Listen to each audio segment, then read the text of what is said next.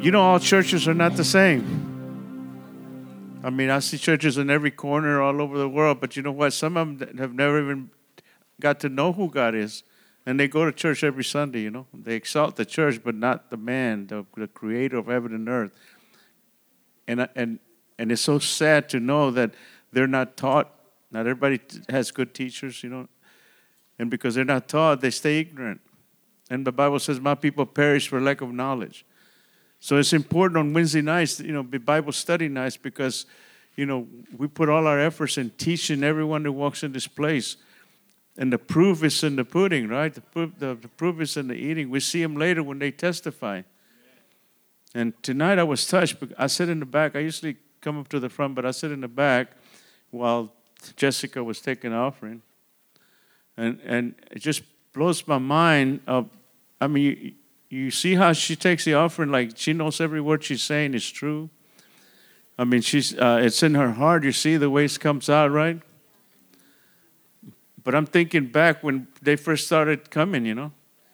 I mean, she couldn't have done that. They wouldn't have done that, you know. I mean, they were in trouble. They came here and they got their lives straight. She found out who he is and what it takes to be blessed financially, And I was just in awe, you know, just like, man, you know. And I was patting myself in the back because I was her teacher, you know. Thank you, Lord Jesus. It's so awesome, you know. It was so awesome, you know. I was ready to jump up and down, you know. But, you know, just like what happened to Jessica is happening to each and every one of you, little by little by little.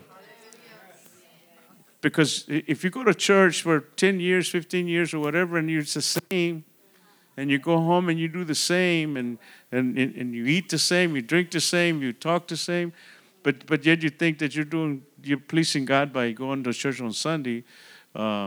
Definitely, most people don't go Sunday morning, Sunday night, Wednesday night, you know, and they think they did something great, you know, but that's not what it is all about. It's about going and meeting the Holy Spirit, you know.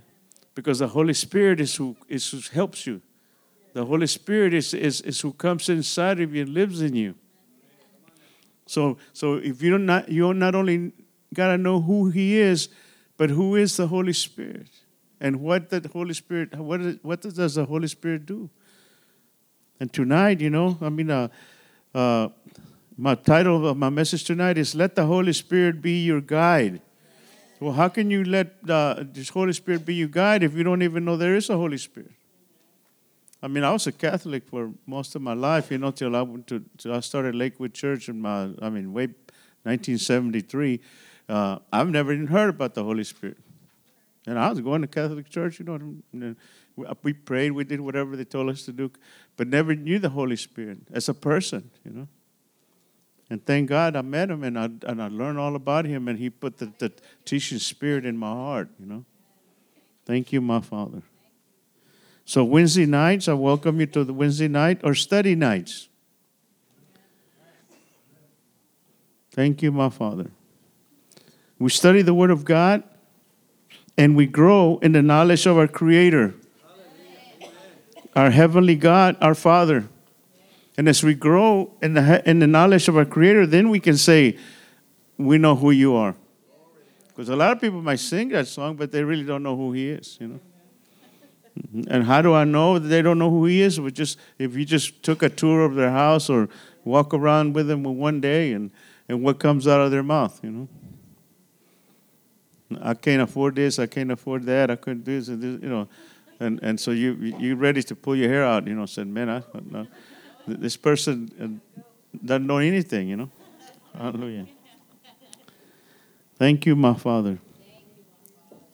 And if you did not really know of who God is tonight, say tonight is your night. Hallelujah. The good news is that when we truly know that we are born again and we're born of God, then everything becomes new. We become new. That's one great thing about this church. People come here, they didn't even know that there was a born-again thing. I mean, they think, well, how am I going to be born again? I'm old already, you know. Well, here again, they need knowledge of the Word of God, you know. And they need faith to believe that what God said is true. So hallelujah, tonight, open your ears of your understanding and your heart. And by faith, accept the words from God, okay? We need to know that we're truly born again. And everything that we're doing from today on or from the day you started here, you became you. Born again of God by His Spirit. Who can say amen to that? Amen. I bet I can ask several people to come up and testify, right? Amen. And they know it happened, right? So let's study and learn. Make sure you bring a notebook all the time and take notes and take scriptures and then go home and study them, you know. Hallelujah.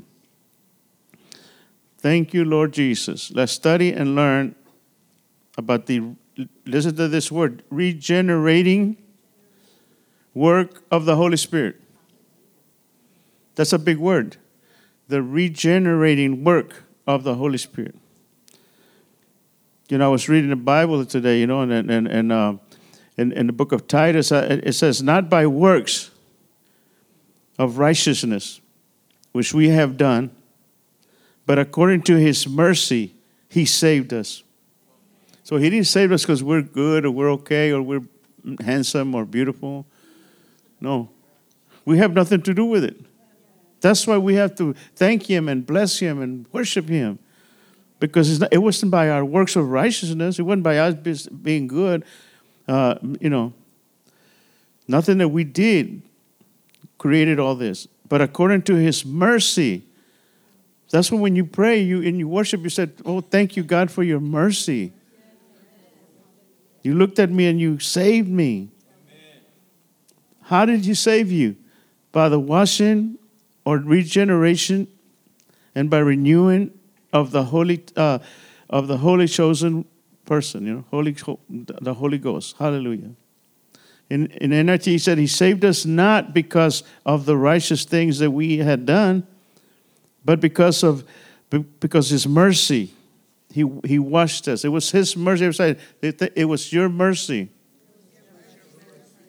That's why it should be so easy to pray and worship, because there was nothing. We're sitting here and there's nothing we did to change our lives. It was His mercy. Amen. He had mercy on us. Hallelujah. And He took all our sins away, giving us a new birth and a new life through the Holy Spirit. It was all the Holy Spirit. That's why we need to get to know the Holy Spirit, because it was the work of the Holy Spirit that did that. In the book of Proverbs, I read, you know, that he generously poured out His Spirit upon us through Christ our Savior, through Jesus Christ. Man, you know, I've taught a lot of this in the past, you know, and on who is the Holy Spirit and what did He do or what part did He play in the creation of the world, and we learn what the Bible calls the Holy Spirit. Can you say amen? Amen? So study about it. Who is the Holy Spirit? Not only who is the Creator, but who is the Holy Spirit? Because that's going to be the key for your change. In the book of Job, you know, in the message, you know, so we don't have the message, but just believe me, I wrote it from the message. It tells us that the Spirit of God made me what I am. The breath of God Almighty gave me life. Before we got saved, we thought we were alive. People would ask, "Oh, you're alive?" Of course, I'm alive. I'm breathing. But no, we were dead. We were dead, and it took the Spirit of God to make you what you are today. So if you look at yourself in the mirror today, or people tell you, man, he's different, she's different. They weren't the same, you know. Now, some couples used to come one by themselves for a long time. Then all of a sudden, the other one joined. And you know, they said that they're not the same. You know what happened? You know, so it was the Spirit of God that made me what I am, and it was the breath of God Almighty that gave me life. The Word calls Him the breath of God. Write this down: the breath of God, the Spirit of God, the Spirit of Jesus. Oh, hallelujah!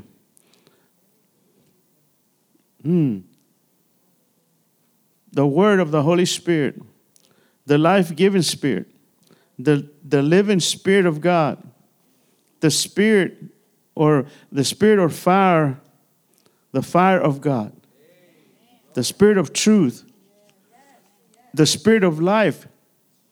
Who is this man? This is what he is, the Spirit of wisdom, the Spirit of knowledge, the Spirit of grace, the Spirit of glory, the eternal Spirit, the all gladness, the eternal Spirit, the Comforter, the Paraclete. Oh, hallelujah. I'm talking about being regenerated, made alive. It takes all of this to regenerate a person and make them alive. Alive in the inside. And then it will begin to show on the outside. It's so wonderful because we started this church back in 2011? And we started in a cemetery. And now we're alive, you know. But that was our first church in the cemetery. Who was there with us? Man, like 8 people, you know. That was fun. So we did it the right way. We had to go to cemetery first, and then he made us alive, and then we said, okay, we can get up and leave now. Oh, hallelujah. Regenerated, made alive in the inside. Then it begins to show on the outside.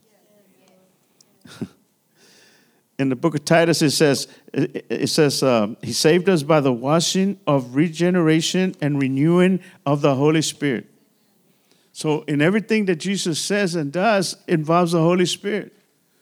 So we not only need to know Jesus as our Lord, God is our Father, but who is the Holy Spirit? So before I go any further, you know, the definition of regeneration and renewing, you know, here's what the dictionary says, the art of producing anew. So if you're still the old man, then you haven't arrived. You're still the old woman. No, you know, if you believe that the Holy Spirit regenerated you already, then that was the art of producing anew. You became a new person. And if you're sitting here tonight and you don't understand what I'm talking about, it all takes by coming to meet Him at the altar and asking Him to come live in your heart. And everything that you ask Jesus, He'll give it to you. And by asking Him to come in your heart, He makes you alive. And once you're alive, then He generates you little by little, changes your attitude and everything. Amen. Most people think that they have to be holy, that they have to do it. But you don't. If you got the Holy Ghost, He helps you do it. Man, thank you, Jesus. New birth by the grace of God. In the Webster's dictionary, Noah, and I looked this up in Noah's Webster, and this is exactly how it reads, that change by which the will and natural enmity of man to God and to His law are subdued, and a principle of supreme love to God and His law, or the holy effectiveness, or implanted in the heart of man. See? Because enmity means an enemy. And so when we first are religious, we're actually an enemy of God.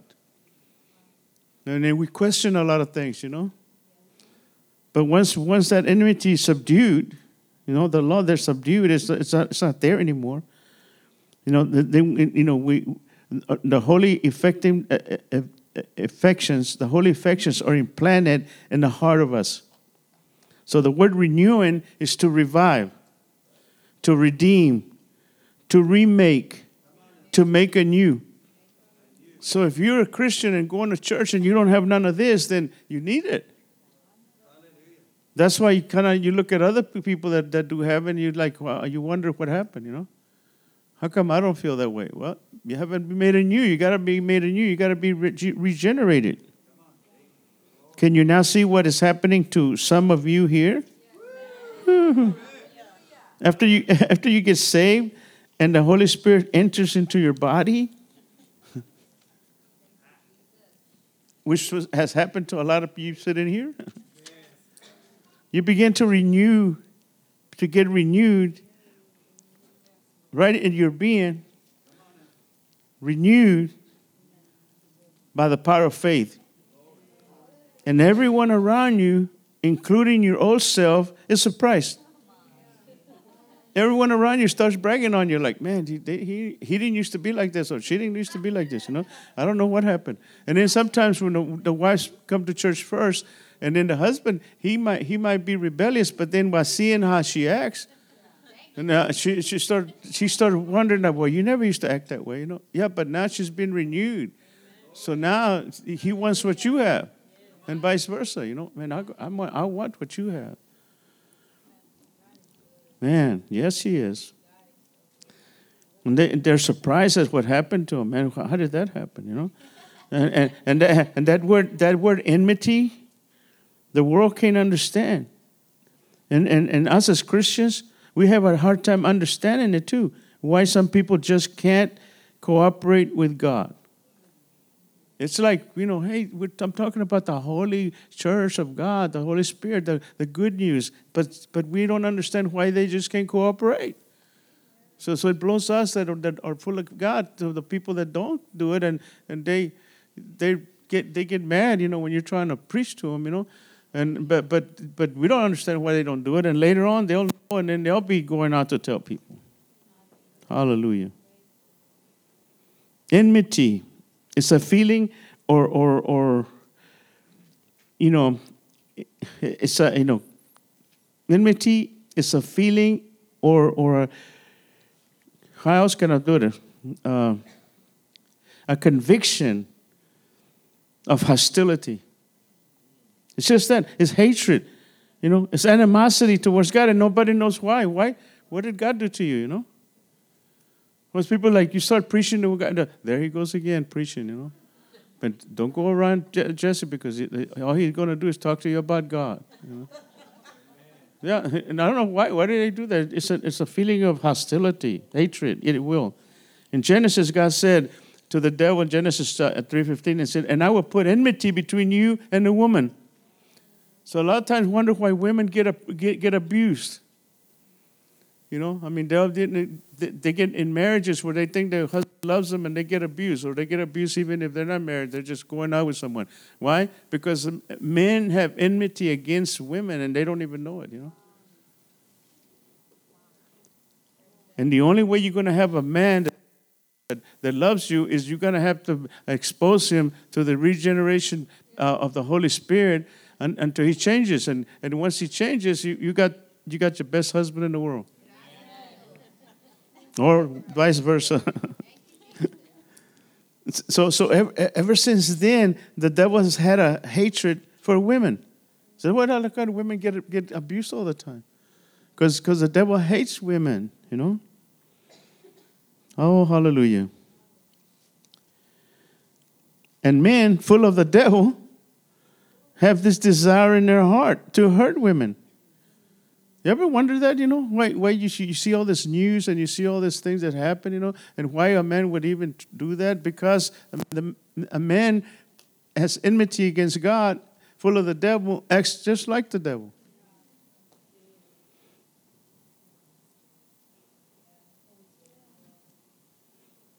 They're not generous of that, but you know, they're not, you know, they don't know, you know, They're not conscious of that, but they're, you know, of why they do it. They don't even know why they do it. They might say, I don't know why I do that, you know.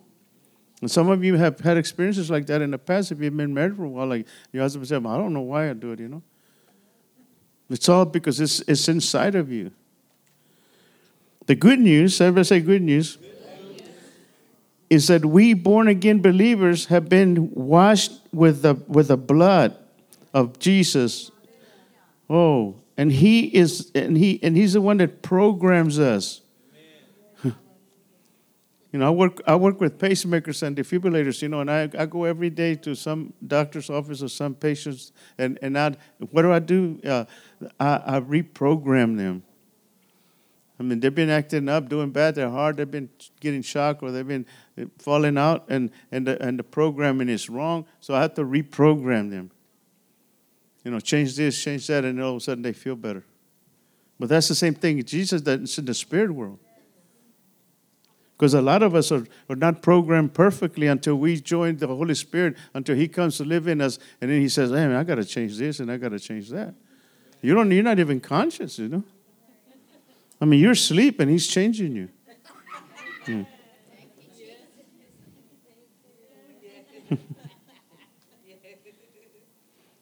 Oh, hallelujah. Renewing us from the heart out. That's what programming. Programmable, you know, over our heart. So He programs to love. Amen. To love what? To love the things of God. Yes. And then all of a sudden that person is surprised because now they want to go to church. And now they want to obey what God said. Before they didn't say, oh, what happened? Well, they got reprogrammed by the Holy Ghost. But the key is we must be born again. Because no unborn-again person gets reprogrammed by God.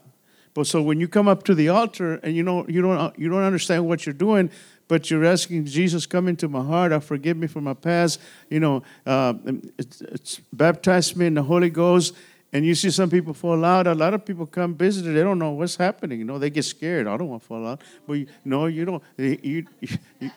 It's not what you want. The Holy Spirit is a real power that comes in you, and if you can't stand, that's too bad.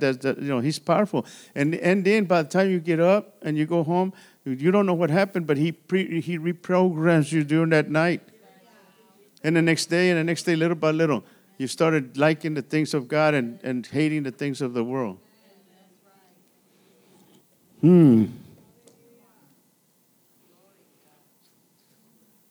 Our heart, you know, our will. He programmed our heart to love the things of God. But like I said, the key is we must be born again.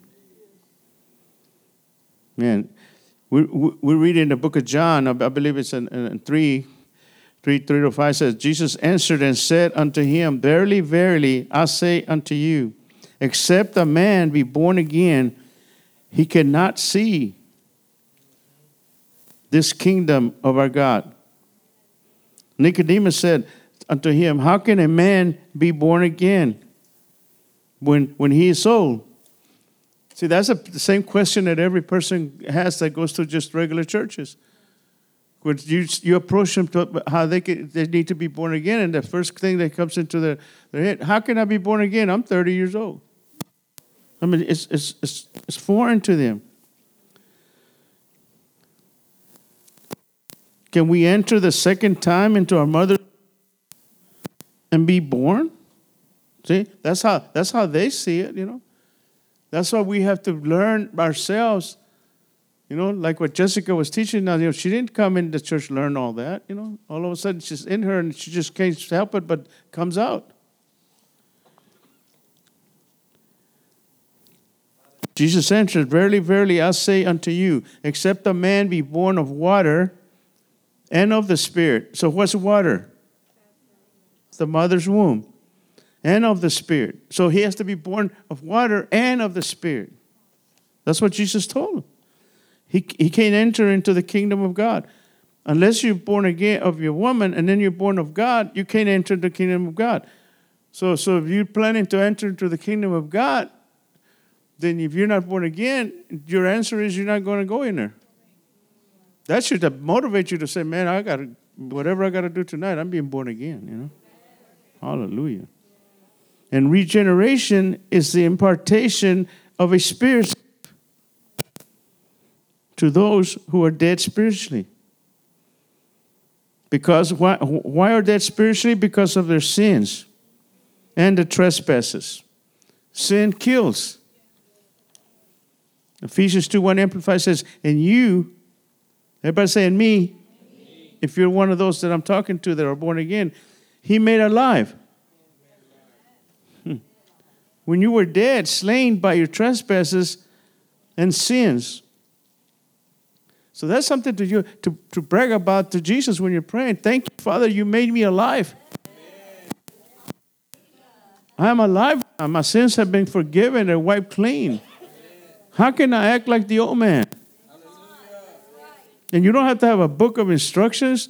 You just have to have faith that he did what he said he did, and then you just automatically start acting that way. The Holy Spirit, everybody say Holy Spirit. It's the one who imparts this life. And the written word is the investment that the Holy Spirit uses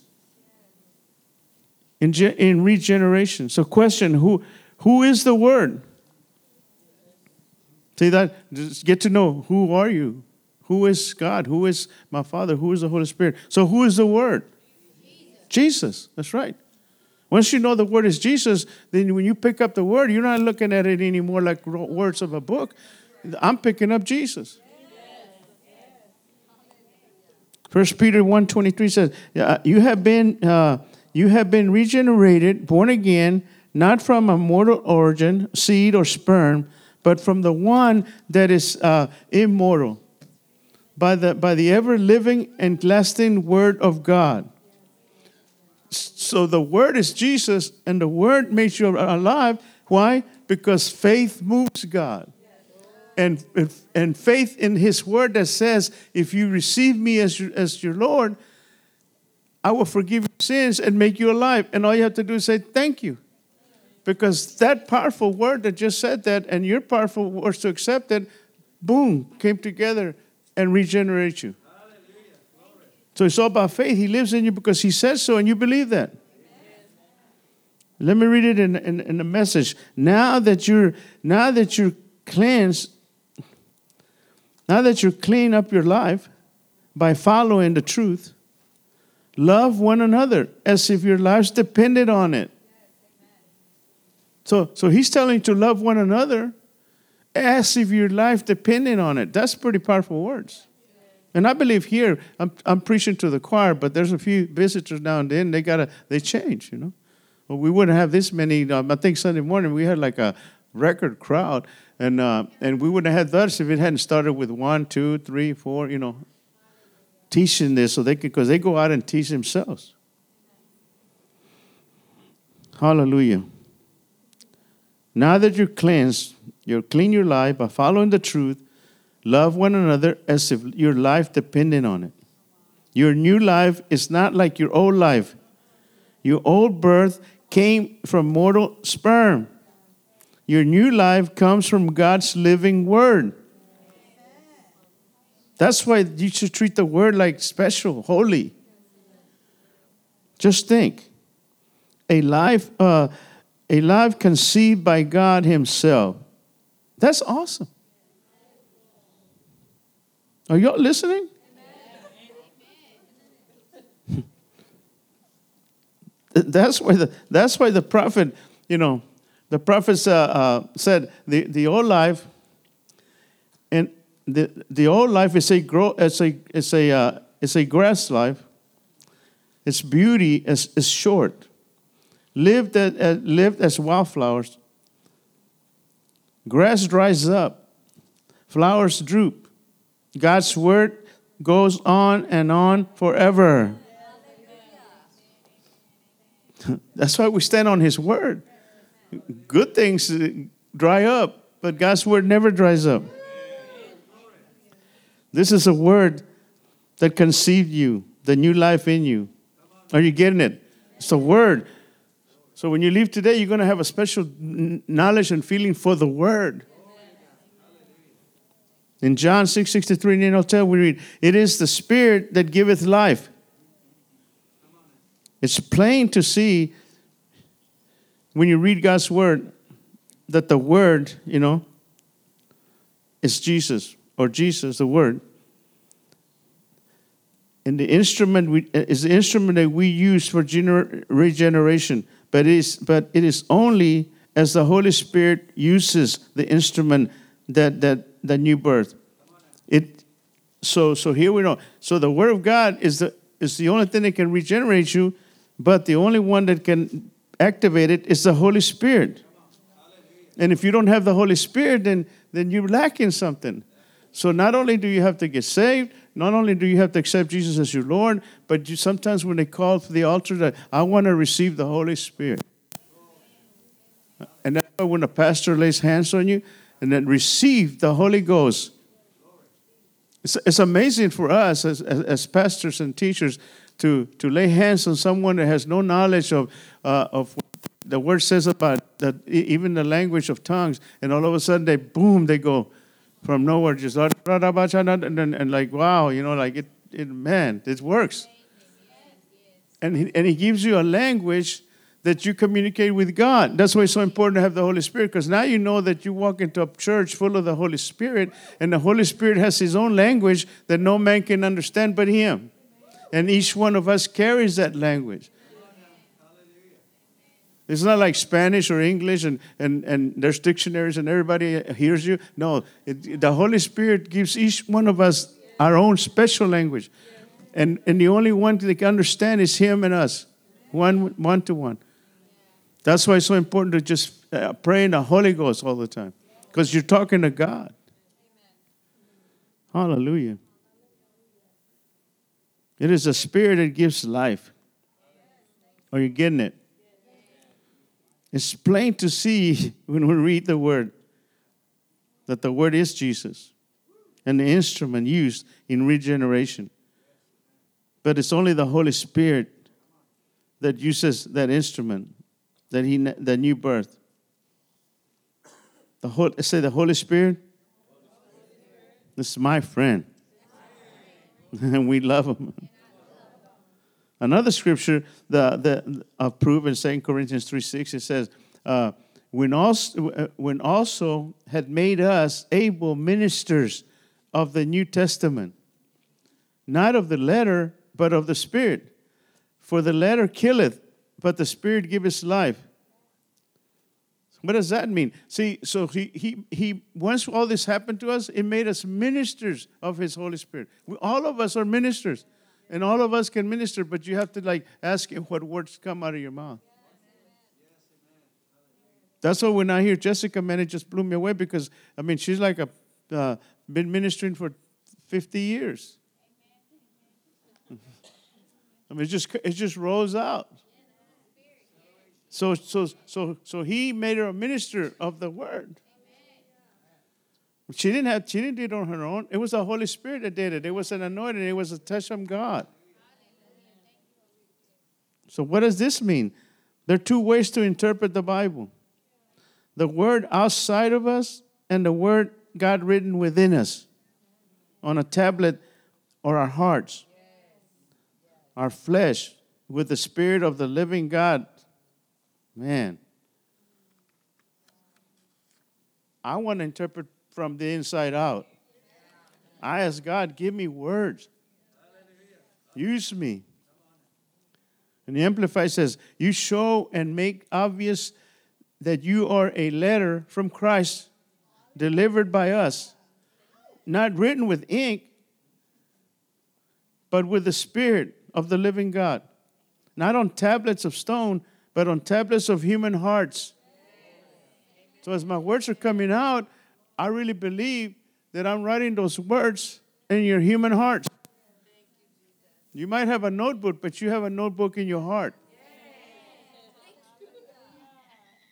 When the Spirit of God begins to write the Word of God or Jesus in our hearts, then something begins to happen. Then it blows everybody's mind around you. That's because the Word is being written in your heart. You can lose a notebook, but you can't lose your heart.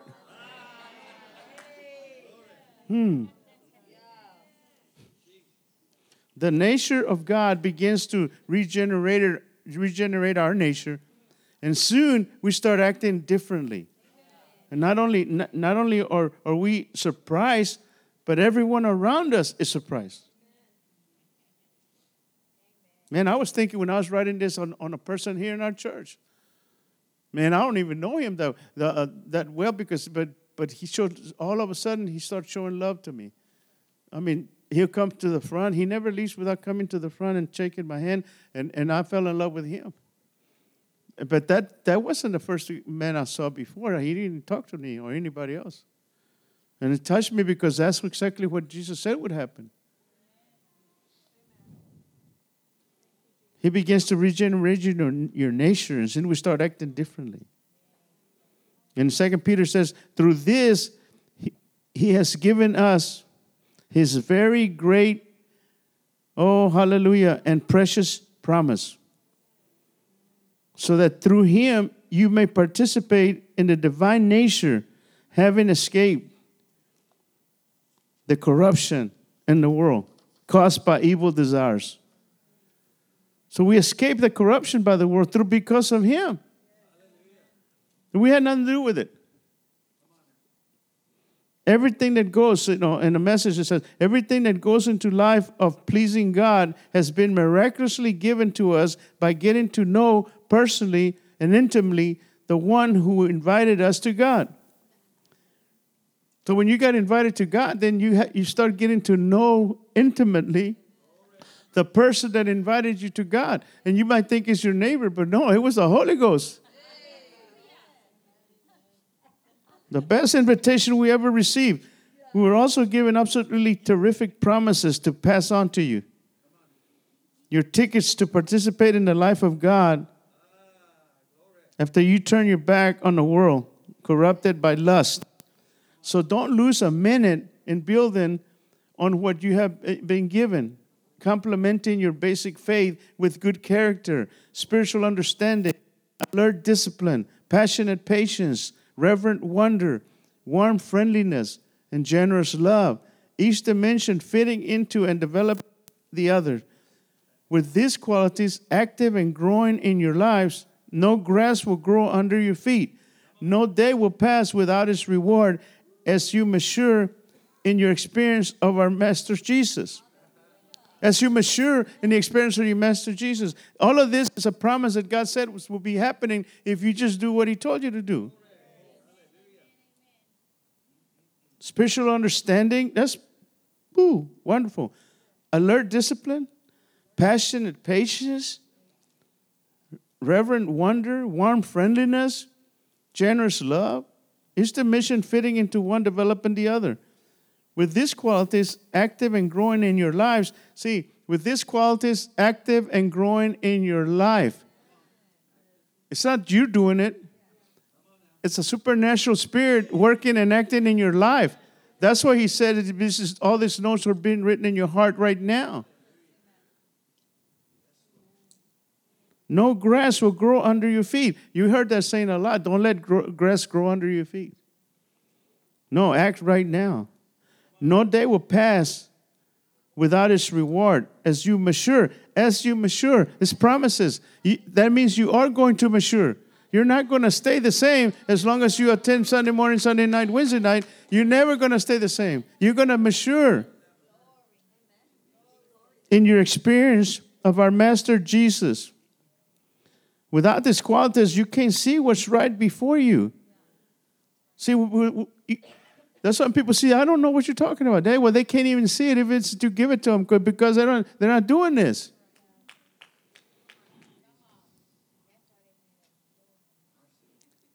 Oblivious that your old sinful life has been wiped off the books. Thank you, Jesus. Oh, hallelujah. You need to know all this. And you don't need to know it in your brain. You need to know it in your heart. The words that's coming out of my mouth are going right into your hearts, written in the notebook of your heart.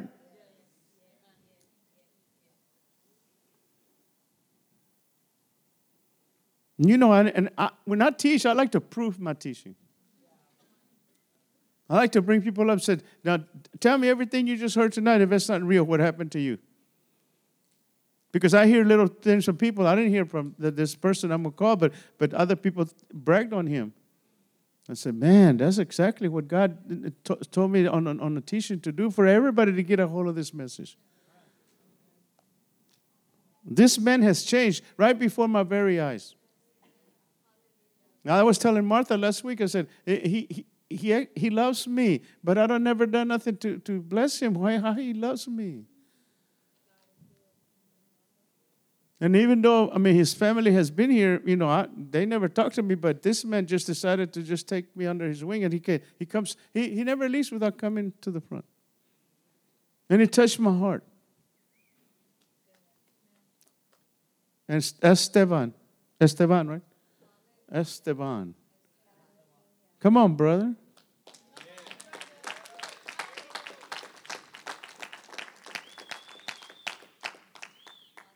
Don't give me a 3-minute testimony. I want, I left enough time for you to, tell everybody exactly what happened to you. Now, you have impressed me, man. Give me a hug. I love you, man. I love you. Start from the beginning. I don't even know how to start because, then my wife started coming to church. And she keeps telling me every Sunday, come on, let's go. But everybody knows, the devil exists. He's there. He didn't let me when I come to church, he keep putting me stuff in my way, like, with my horses, drinking, and some other stuff. So finally I started coming.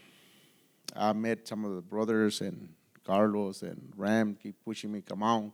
But I didn't want to listen to them. I just want to keep doing what I was love to do, mess with my horses and drink. Because I feel like every time I was with the horses, I can drink and listen to the Spanish music and whatever. So finally, one Sunday, I'm sitting, and I got up and I started kind of praying, and out of the blue, I felt something, and my wife seen it and told me, I said, hey, come on, let's go to the altar. I say, no, I'm okay. I still didn't get it, so we left. So the following week, I went to do the same thing, get drunk, mess with the horses. When I came out of the whatever place I was, I get pulled over. DWI, number 4. So it doesn't look too good. But when I got pulled over, I didn't get scared. I didn't act different, Well, I did act different because I feel like I was free in that particular time when I got pulled over for some reason. So I called my wife, and I told her that I had pulled over. So she said, don't worry, I'm coming. So she was going to get the horses and all that stuff. So, I went to jail for the night, and I was smiling and I was feeling good. So I came out of there, and the following Sunday came, and I had to surrender to God and give my life to God, because I think he was asking me to surrender, but the devil exists too. Like the pastor say, the enemy is there. He didn't want to let me go, so he was tried to grab me. He had my arm. Well, all my life I've been doing the same thing for 53. So this is I was 15 years old. My dad passed away, so my mom has to kind of take care of me and my other two brothers. So it was kind of difficult, to grow the right way. So I never knew nothing by church. So the only thing I knew is drinking and do whatever I wanted to do. So, my life changed. So, I went to court. They wanted to give me from 7 to 10 years prison time. So, the lawyer told me that, right? So, I told the lawyer, I said, you know what? I got a better lawyer. I know you're my lawyer, but I still got a better lawyer. So let's postpone the case, and let's come back another month. See, I think my new lawyer, the one I got, is gonna work in my case, and I think he's really gonna take care of that. So, So I keep praying and doing the pastor, what I hear here, and some of the brothers. So I pressed. So I went back to court and I ended up doing 10 days out of the 10 years. Okay. So last week, I went to turned myself in for the 10 days, all right? So the two, 3 days I was in, it was all by me and God, you know, thanking him, you know, because 10 days, 10 years, it makes a lot of difference. And the third day, I kind of press and I ask God, you know, Holy Spirit, you know, I need to tell me, because I need to tell these people, my inmates, I need to talk to them. I need to tell them by Jesus, by God, you know, that he changed me already. So I start sweating. I started like, oh, how me? Because being inside the jail is totally different. It's, man, it's something else. Because everybody got some problems. So out of the blue, a guy sat right beside me and started telling me, you know, the problems. So right there, I don't know how, I just said, hey, God is good. And he said, well, I really read the Bible back and forth, and, man, I don't see where it said he is good. I said, look, I was going to get 10 years. I only going to do 10 days. Hey, I mean, if he did it for me, he can do it for you, brother. I mean, come on. So out of the blue, you know, things start coming out, and I start talking to him, and he's going to, I don't know, he say, man, something about you. I say, what? I don't know, but it's something about you. You're not you. I said, well, you're not me. I said, you know, because when I was talking to him, I feel my tears coming out. I don't know why, but I couldn't stop my tears coming out. So, well, the next day, there was they got together, a couple of guys that wanted to pray. So I kind of enjoyed them. I asked them if it was okay if I can pray with them, you know. I said, yeah, come on. So when we were about to start praying, by the time I realized it was about 10 people already in the group. So the guy, the one who was saying that he wanted to pray, he looked at me and said, come on, we're going to follow your prayer. I said, oh, man, I never prayed before. Yeah, come on, I'm going to church, but I don't know even how to start praying. I'm still learning. So, well, I say, God, come on once again, you know. Give me something. So, yeah. So out of the blue, I start praying, and things came out. Don't ask me because I don't remember. So, so it went on, and God is good. And I know I had a bad, rough time, and I'm still going through some stuff, and, you know, me and my wife, but she's been a lot of support for me. All the year that she came here by herself and me wandering around out there. And I know it's not easy, but God is real. I mean, I can nail, like I talked to Ram last week. I told him, you know, nail. I still love my horse. I still like, but except drinking. I give up that already. I don't have, that's it. But now I look things totally different. I don't look things the same way I used to look at it. Because now I get up in the morning, I pray, I go to my closet. Well, when my wife to go to work, I go take over the closet. And I spend time with God and thank him a lot, because I don't know what probably would have ended up in prison for those 10 years or something else would have happened to me. You know, who knows? So now I do my time with him, and I feel so free when I walk out to the horses. I don't know, it's hard for me to explain how I feel, but it's so real, you know, I'm pretty sure y'all know. And even I had one of my horses has been bounded for, last year got hurt, and I was still Ram. I say, look, you know, I know the pastors that always say, you know, hey, you know, pray and say, you heal, and believe that and have that. And so kind of did that to my horse. I went out there and kind of push him, say, God, you know, I pray and I say, horse, you heal, so whatever, you know. And hey, she's a lot better now.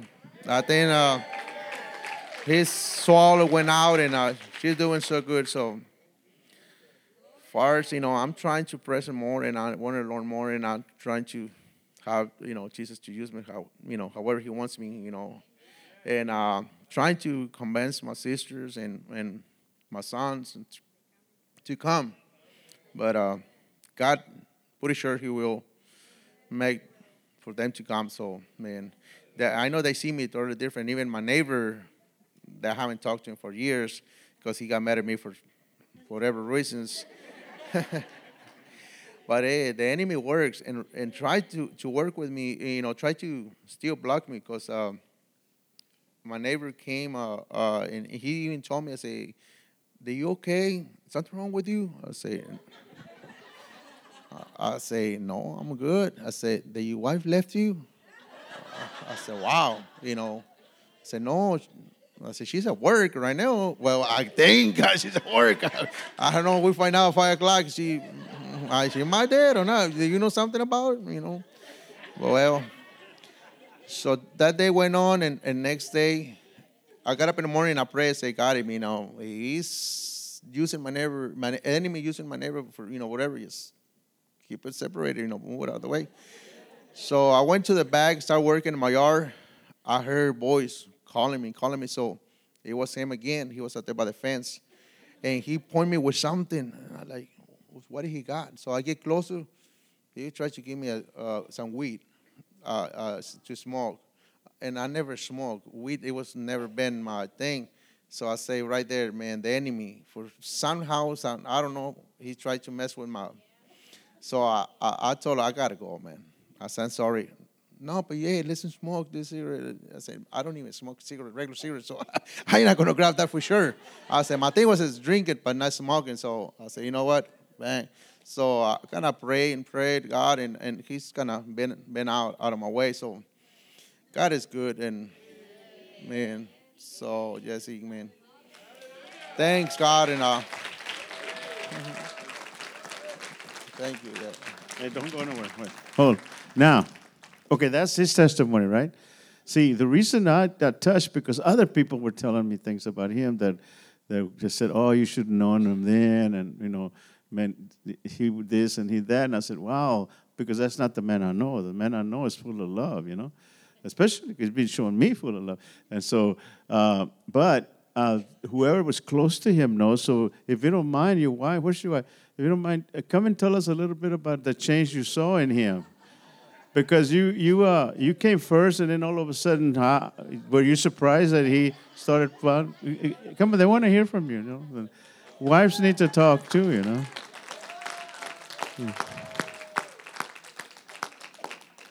I mean, you know, she's there every day. They know she knows how he acted before, and she knows how he's acting now. And God did it all. You know.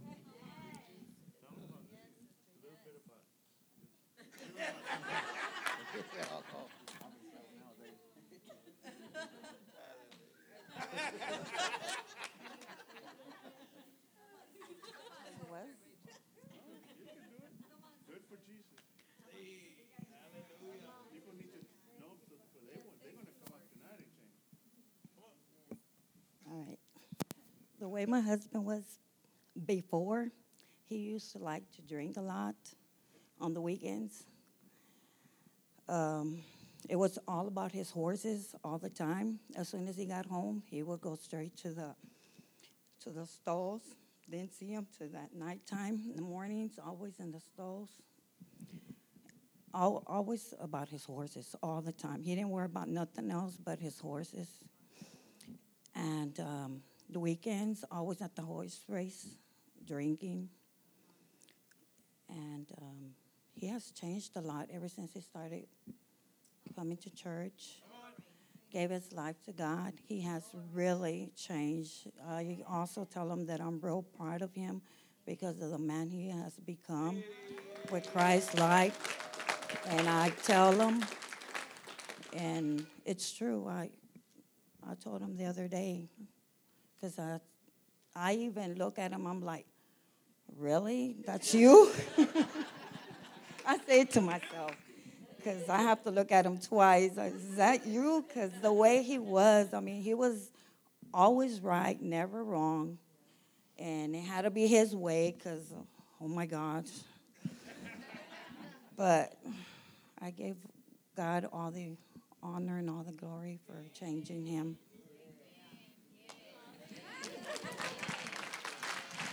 I'm free. Hallelujah.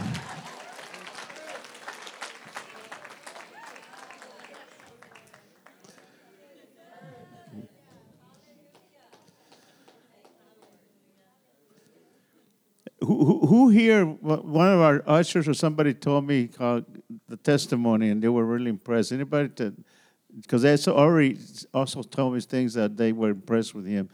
Maybe you can share about. I can't remember if it was Carlos or somebody here, you know. Who? Homero? Was that you, Homero?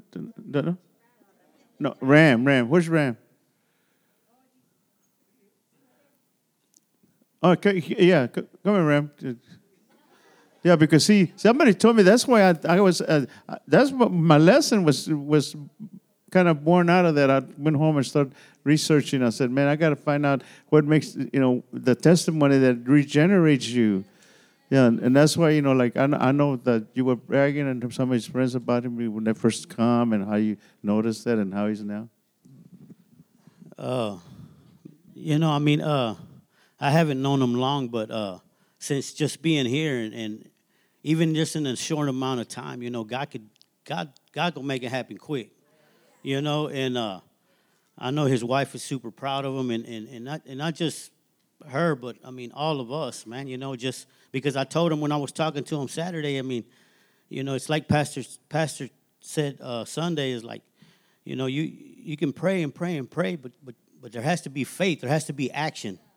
And his wife prayed, but the action behind it was that she left her husband and came to church, and that's our testimony too. Mine and my wife. My wife left me, and there has to be an action to show God that, hey, you know what? Yeah, I love my husband, I love my wife, I love my kids, I love my job, but God comes first. You know what I mean? God comes first, and I know same testimony as my wife. She had to say, hey, look, Lord, hey, look, I pray and pray. I do my part, and I'm going to go to church because I love you. You take care of that.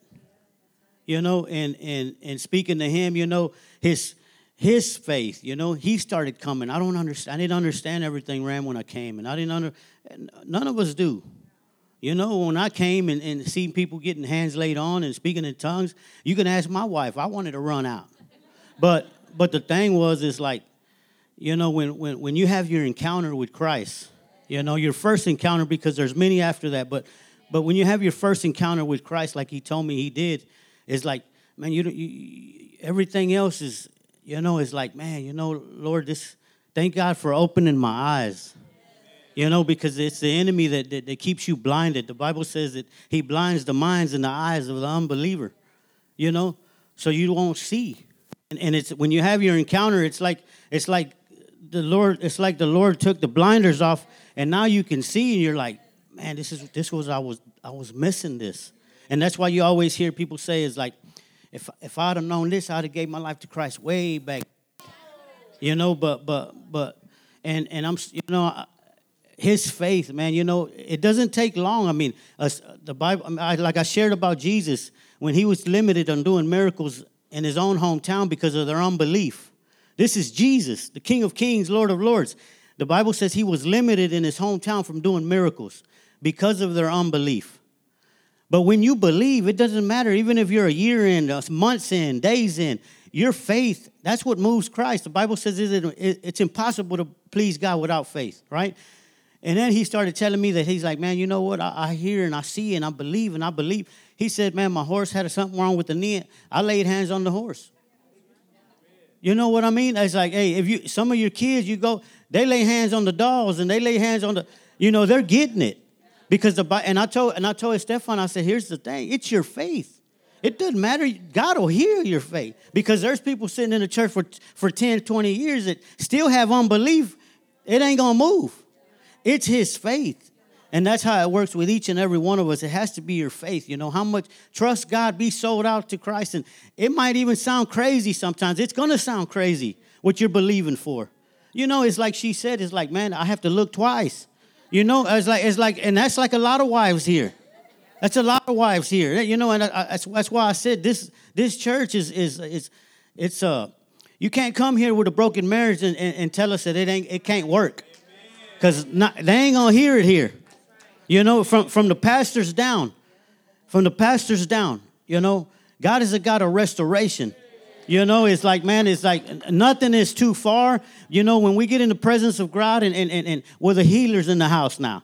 The restorers in the house. You know, the miracle worker, the addiction breaker, everything. You know, and that's what happens. You know, so it doesn't have to take long. It's on us. You could sit there for years, and somebody can come and for a few services and receive it, and you haven't still. It counts all on your faith. You know what I mean? And God is so good that He's no respecter of person, like He said. It says, and I told him, I said, if you keep on coming in the way your faith is, you're going to pass a lot of people up. Amen. Because God's not, that's how it works. That's how it works. You know, and God is so good. And it's just not a Stefan, man. I mean, we've seen it with everybody. I mean, pastors could tell you. I mean, just people that, I was talking with Peter last night, and Peter was telling me, it's like, man, I'm just in awe, man. It's like, you know, it's like we started at Pastor Jesse's house, the first service, Power of Love Church. And it went from there, it went to a cemetery. You know, my sister-in-law's job over there took us to the cemetery. You know, with all the dead folks. And but we alive, you know. And we look back, and we were talking, me and Peter, and I was like, man, you know, it's like, and you think about it, and it's like over 10 years, and it's like, man, it's gone by like that. And I told Peter, I said, check it out, Peter, here's the thing, though. There's people that's come and gone. And there's a certain few that's, man, is like, they holding on. Like Pastor said, we the bulldog tenacity. We holding on. You know, we holding on. And here's the thing, it's like, and then we see people that's been with like for 2 years, 3 years, 4 years, and still coming. And me and Peter were talking, it's like, man, I'm proud of them, man, because I know when somebody's been here more than a year, 2 years, 3 years, I know that the enemy's attacked you. I know that the enemy's brought something and try to knock you off course. That's his job. But what I looked at it like, man, I'm proud of them because I know they got through that. You know what I mean? They got through that. And you only become stronger through all that. Amen? So God is so good, man. Hey, keep going. Like we said, hey, I told him, I said, man, this is just part of your testimony, Stefan. God already showed me, man, God wants to use your marriage. You're going to be ministering to married couples. You know what I mean? It's like, man, God is so good. Hallelujah. Woo. So don't lose a minute in building on what you've been given. Complementing your basic faith with all this spiritual understanding, alert discipline, passionate patience, reverent wonder, warm friendliness, and generous love. Each dimension fitting into developing the other. With these qualities active and growing in your lives, no grass will grow under your feet. No day will pass without its reward as you mature in the experience of our Master Jesus. Oh, hallelujah. So right now, by faith, if you need anything, if you want to be born again, if you never accepted Jesus Christ, if you need something, maybe you need help by us laying hands on you. The anointing is here. You know, I mean, I love to lay hands on people, and so they'll receive exactly what they came for. So, and what moves God is faith. So just run up to the altar and make a line right here, and let me lay hands on you. And if you've never accepted Jesus as your Lord, then separate yourself over here on one side. The rest of the people could just line up over here, and you will never leave the same in Jesus' name. Hallelujah.